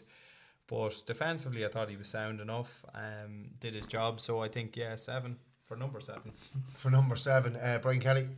Yeah, he got forward very well in the first half. Set, set up a point for was it Thomas Riley, and um, in general, I thought he played very well. I give him a seven. Excellent, uh, Kieran Flynn. I just got a bit of a nudge there for positivity. No, no problem there. Yeah, Ron, I think sim- keep it simple. Seven, as I said already, like we conceded one seventeen, so the backs. Are, it's very hard to give eight, nines, and tens to a back line. To that, but at the same time, they played well overall. So how many how many how many of Donegal's scores were from dead balls? Like at least seven of them. they had it So- there. It was they had from frees. They had four, four. But a lot of them were advanced marks though. Four, The four plus three advanced Yeah. The marks. mark counts as a score from play. Uh, yeah, I know, Yeah. but like we got we but but but to, to having a button on to the real stats machine, supporters, yeah. to real supporters, it's a dead ball. Yeah. you know what I mean. Like it's a, you know, so there was seven from dead balls. Like so. Yeah, but that's what I'm saying. The backs didn't play poorly. Yeah. Because I said when we come to the forwards for me, you'll be able to say that Donegal conceded 115. Well, we'll come to that now. in you know, moment. you know, everyone knows the score, don't they? But I hope. Okay, Well, we're there's gonna. actually one thing that I think when the mark probably will come in for next year, but I think the length of time you have to take your shot is too long. It should be maybe a five second. Well, come here. We'll worry about that next year. So we. I write, we'll write me Christmas letter up to Croke Park. well, you're enough committees up there. Brian Menton, lads, our other giant captain at midfield, uh, put in a big shift. Uh, David Rispin. Yeah, he did. He, he was uh, he was he was outstanding actually for me. I thought he worked his socks off. Probably ran himself into the ground. Was a victim of you know his own success, I suppose you could say, or, or whatever it was. But um, no, really good shift from the captain. Probably one of his better outings, you know, in this league campaign. So I go for an eight for number eight. Ken. Number eight. Just- Uh, Kieran Flynn. Number identification. Yeah. That's all. That's it. Well, When, when we get to when we get to Tomas O'Reilly, Yeah. he's a fifteen like, out, of te- out of ten. Um, yeah, Kieran Flynn. yeah, I think uh, he he played well overall. He set the tone very early, scoring the score very early on. We got the point, like nearly what was it, thirty seconds in or something it was. Uh, it's hard to know with the kickouts again. Like the midfield battle, even with the mark there, like sometimes the high catching has not necessarily been tried by. It's nearly all breaking ball. Like all four midfielders are breaking the ball, and it's only about who wins the the funny thing, yeah, it was that's what I was going to can't say. criticise a midfielder for a not winning kickouts as much. A lot of the kickouts on both sides were trying to avoid Yeah. the, the Yeah. Midfielders. forwards, yeah, actually, hitting yeah. the So, half like, forwards. if we had just say hypothetically twenty kickouts and only one like eight or nine or whatever, you, it's not necessarily the midfielder's fault. It's kind of it's gone more like the pods of players and the wing backs, wing forwards, and all. So Mento, I thought was excellent in Yeah. the first half. Dispossessed one of their Donegal players, Yeah. but it looked like a break was on, and we got a score from that. Dispossessed and went in and won I'd the ball say back. David's eight is a fair score, and I agree with him. Eight. Uh, Brian Kelly. Yeah, I, in the first half, I thought he was colossal. He set the tone early on with a, a point after about 15 seconds. Um, second half, I think as the Donegal squeezed us, he just struggled to exert the same level of influence. But it's more because they put so many bodies in the middle of the field. So overall, he's probably a fair eight. Yeah. Um, we'll move on now to Shane McEntee. Kieran uh, Flynn, Shane McEntee in the middle of the park.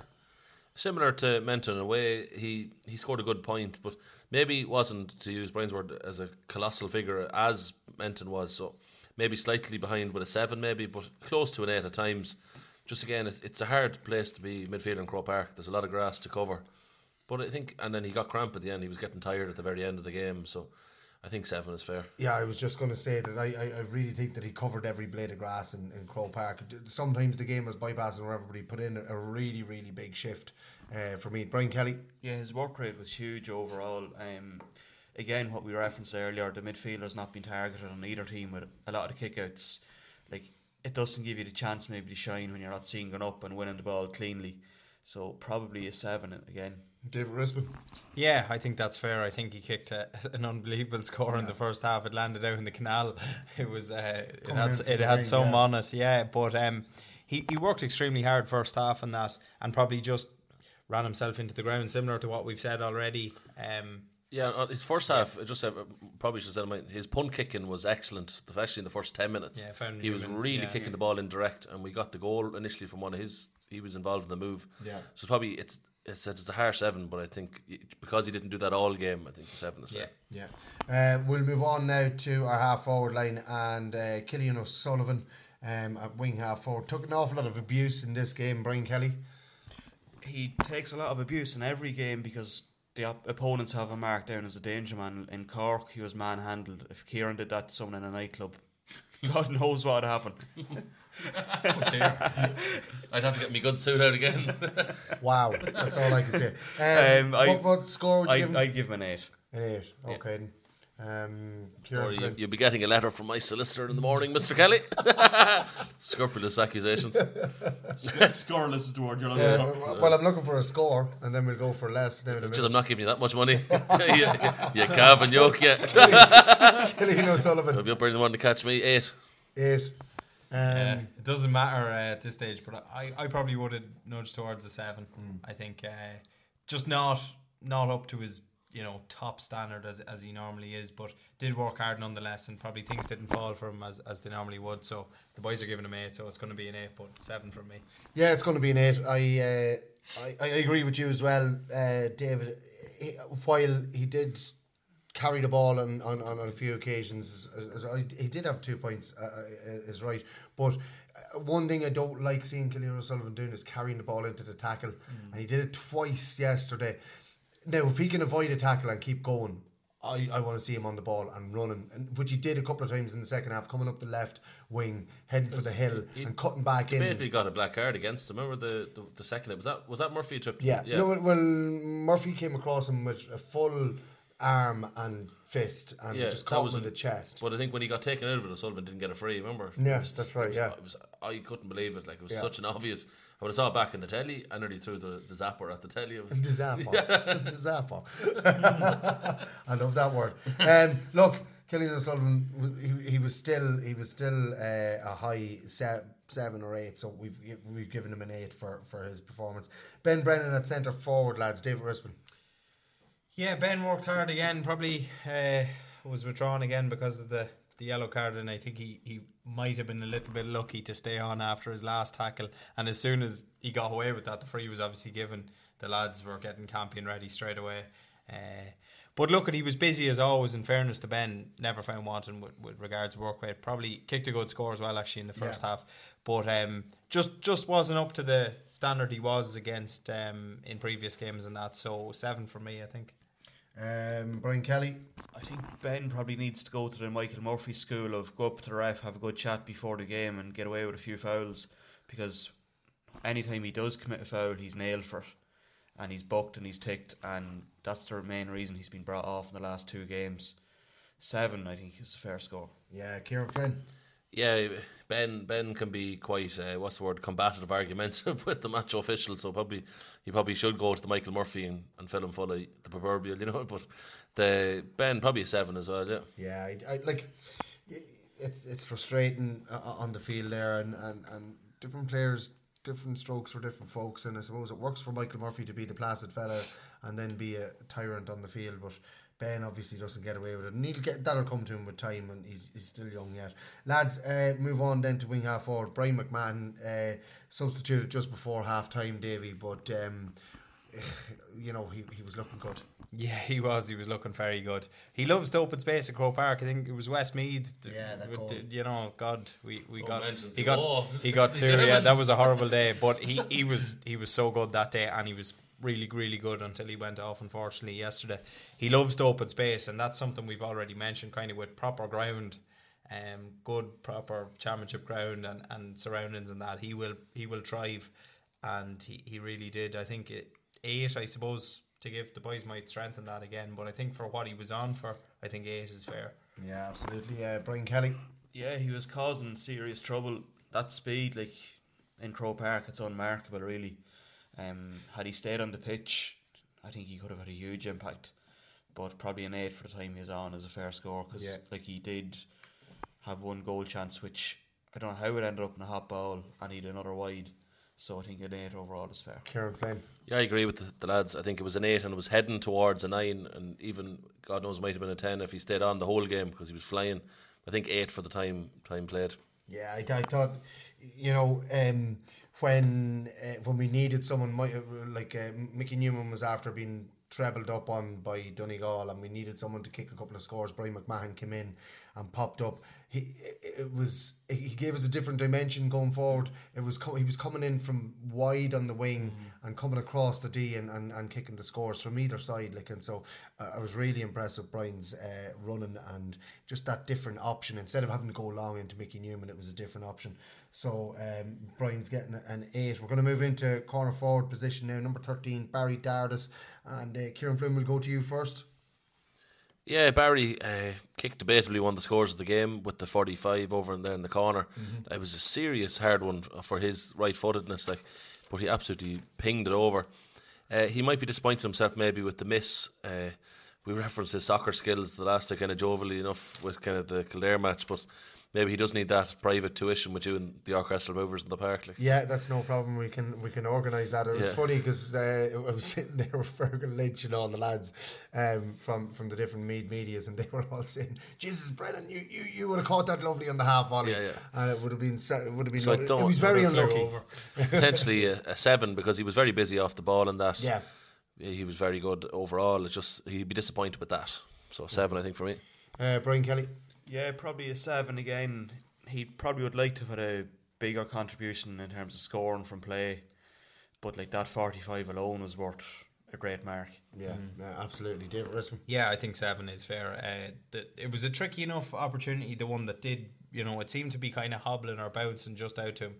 Um, and he was he just pulled it unfortunately to the to the He left. wasn't in Martree. He was in Croke Park. it's a carpet.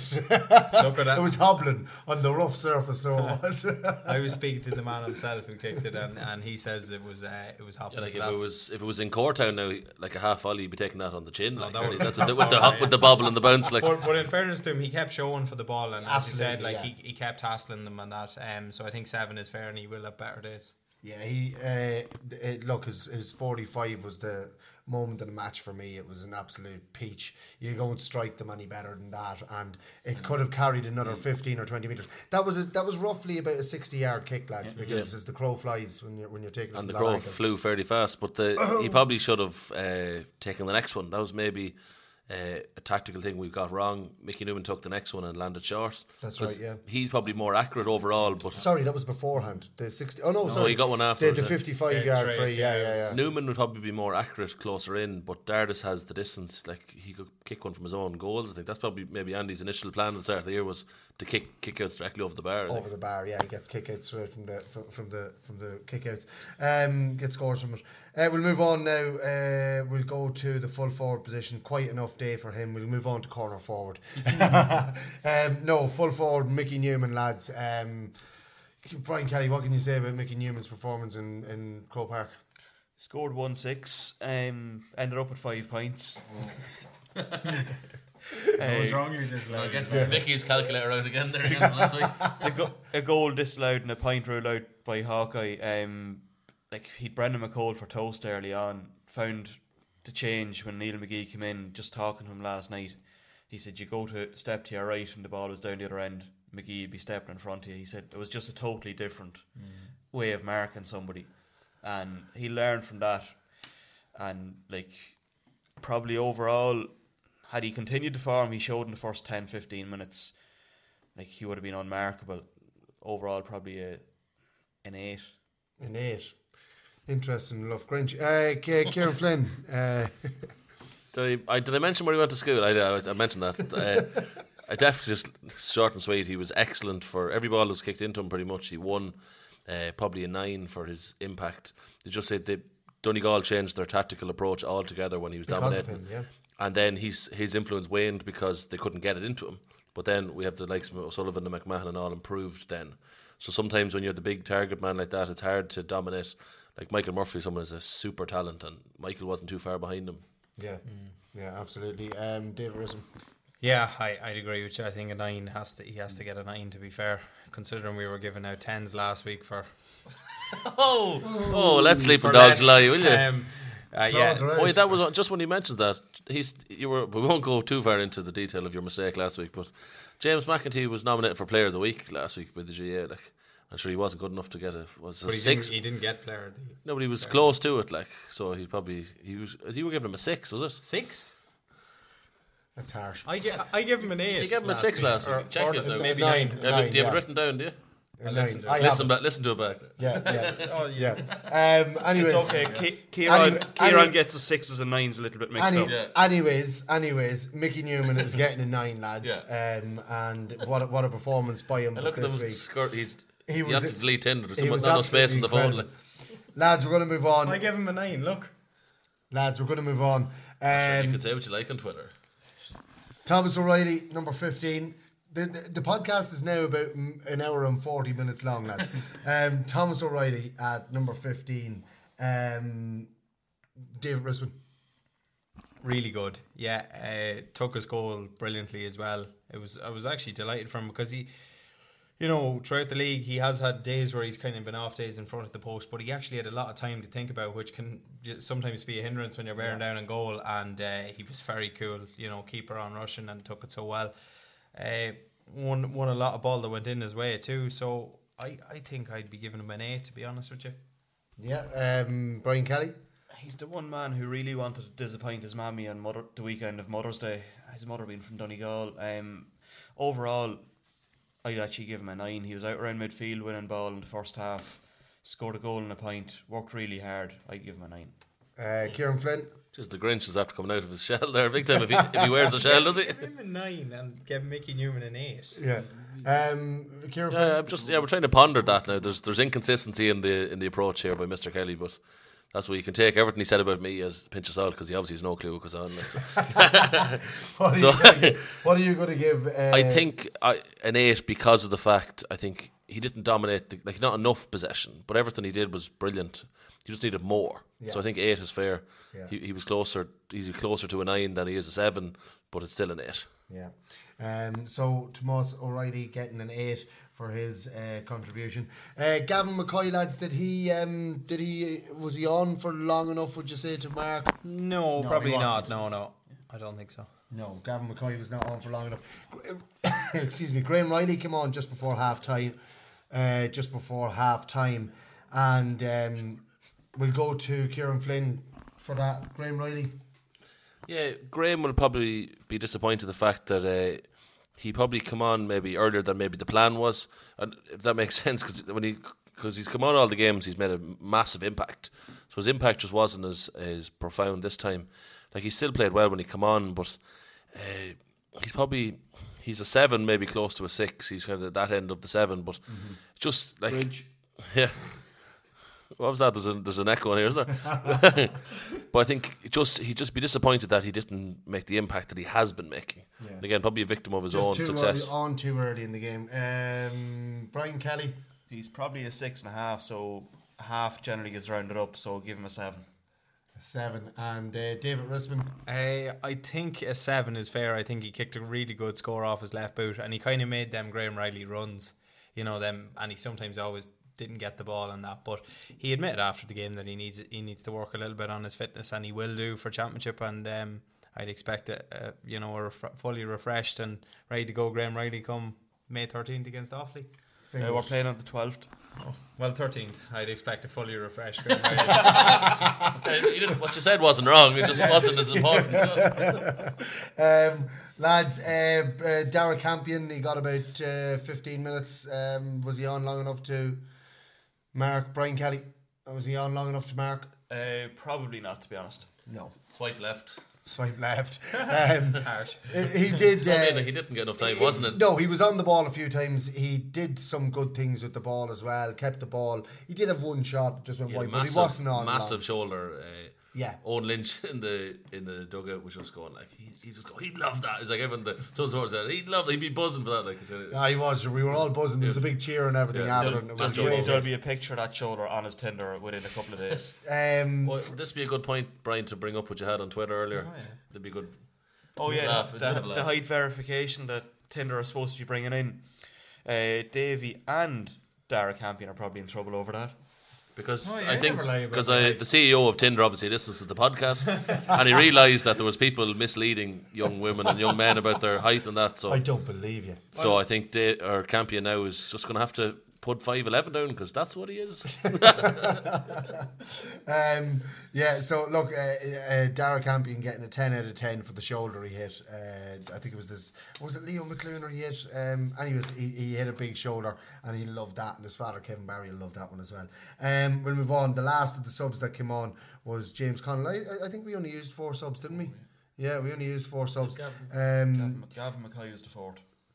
we, yeah, we've already, yeah, we've, we, we've, you- you- you're not listening. To- they were talking. They were talking. Yeah. Yeah, we've mentioned Gavin McCoy already. Um, James Conlon, lads, was he on for long enough? Uh, Banty, was he on? He was. He was very busy when he came on. Mm, he was, yeah. He probably just wasn't on early, or sorry, long enough to to get a mark. But he was busy, and as you mentioned before, he he did really well to overturn that ball, and he Mm. actually had no support nearly to to use it. But it was good to see him get run out in Croke Park. It, he'd really come on for that. Yeah, absolutely. So, as I said, only four su- subs used in in uh, Croker on Sunday. So, look, it's a disappointing result for me. but like looking through them scores again, and you look at it, Meath did score one fifteen. The only problem was is that they conceded one seven uh, one seventeen to to Donegal, um, and Michael Murphy kicking seven place balls. So one thirteen. You know, you take Michael Murphy out of that game, eh, or if the referee had taken him out of that game the way he should have after about 20 minutes when he had three yellow cards, um, you just can't take it away from him. He's he's a class act, and, and Donegal come away with the win. And he was disappointed, as we heard in the interview, um, with the with the result of the game. He wanted that silverware, and, and that's good that, that this team is hurting. Lads, they've played eight games in the National Football League, and before we finish up, it's been a fairly positive uh, National Football League, you know, and and, and the the eight the pos- the biggest positive I take out of it is the eight good performances in a row, Kieran. Yeah, uh, we always like we always look at the positive side of it, and it's been easy in this national league because ultimately it's been just an excellent positive approach taken by the team. We've mentioned before all the meticulous approach that they bring in the backroom team and all them different things. But the players on the field went out there, just went for it, went for the scores. They tackled hard, the ferocious press they've done in every single game, and they were the best team on the field pretty much every game. Just unfortunately, the Donegal two games, the Donegal were just ever so slightly better than us, and I think that's not a bad thing to say. That that puts us in the top eight. It puts us close to the top six, and ultimately that's where our lads want to get to the top four, and ultimately top one. Like you know, Yeah. we're working that way, and that's all we can do is keep trying to improve and improve and improve. Brian Kelly, you've been impressed with the boys this year. I you could not be impressed. Like this time last year, we were struggling to stay in Division Two. This year, we're straight up to Division One, top the table. Very good performances in every game. Found a few new players. Got Mickey Newman back. Heads turned to championship now. Heads turned to championship. Interesting now. See will there be any additions to the panel after a couple of rounds of club championship. Funny you mentioned that. David Risman, I did say to uh, Andy in our interview, I said, is it a closed panel or are you going to be getting out to see the Meath Championship that's starting this weekend? We've done the predictions for earlier on. And he said, it's not a closed cha- uh, uh, panel. And if anybody is sticking out for their clubs or standing out for their clubs, that they, you know, they will be getting the call. Absolutely, and even the guys who are probably on the panel and maybe not getting much of a look in as regards getting game time, or even maybe not even making the match day squad on any given day, it's it's a chance for them to actually show what they can do in these Mhm. games as well. But um, yeah, definitely for, for the guys who have been consistently playing well so far this year in, in, in the league with their clubs and that, there's no reason why they can't carry on that form for two rounds of championship in April and get a call in for May. Why not? Yeah, absolutely. Well, championship club championship takes place next weekend, as we said. Uh, uh, sorry, uh, Kieran. No, just on the club championship, uh, for all the senior matches and the games in Part we'll be publishing a programme with all the teams. It's only going to be two euros, so there's going to be 22 uh, teams in it, which is an awful lot for two euros. And of course, there'll be a Rispin blog in it too with previews on it. So, Oh. so it's Did it's you want well- them to buy it now? Yeah, yeah. It's a, it's a similar idea to what you did Yeah, last so- year, which was but- brilliant. So you could you, you could get your program on a Friday. So the Thursday would match you- with Kells and, and it- Dunshaughlin. You could get it on a Thursday, and it'll do you Thursday, Friday, Saturday, mm, Sunday. Yeah, So all the senior Brilliant. games and the games in Páirc Tailteann.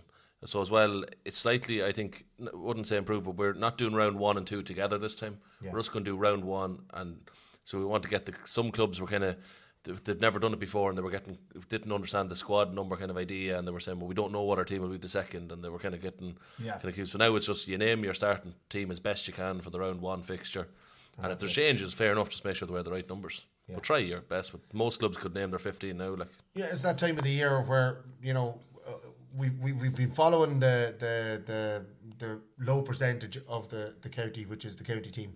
Now the big percentage, all the club players are getting their day in the sun when we start the club championship next weekend. So make sure all of you get out there and support your clubs, support your teams, and. Uh, uh, and and and like, like let's hope or let's look forward to a, good summer between club and county. Brian Kelly, have you any other business?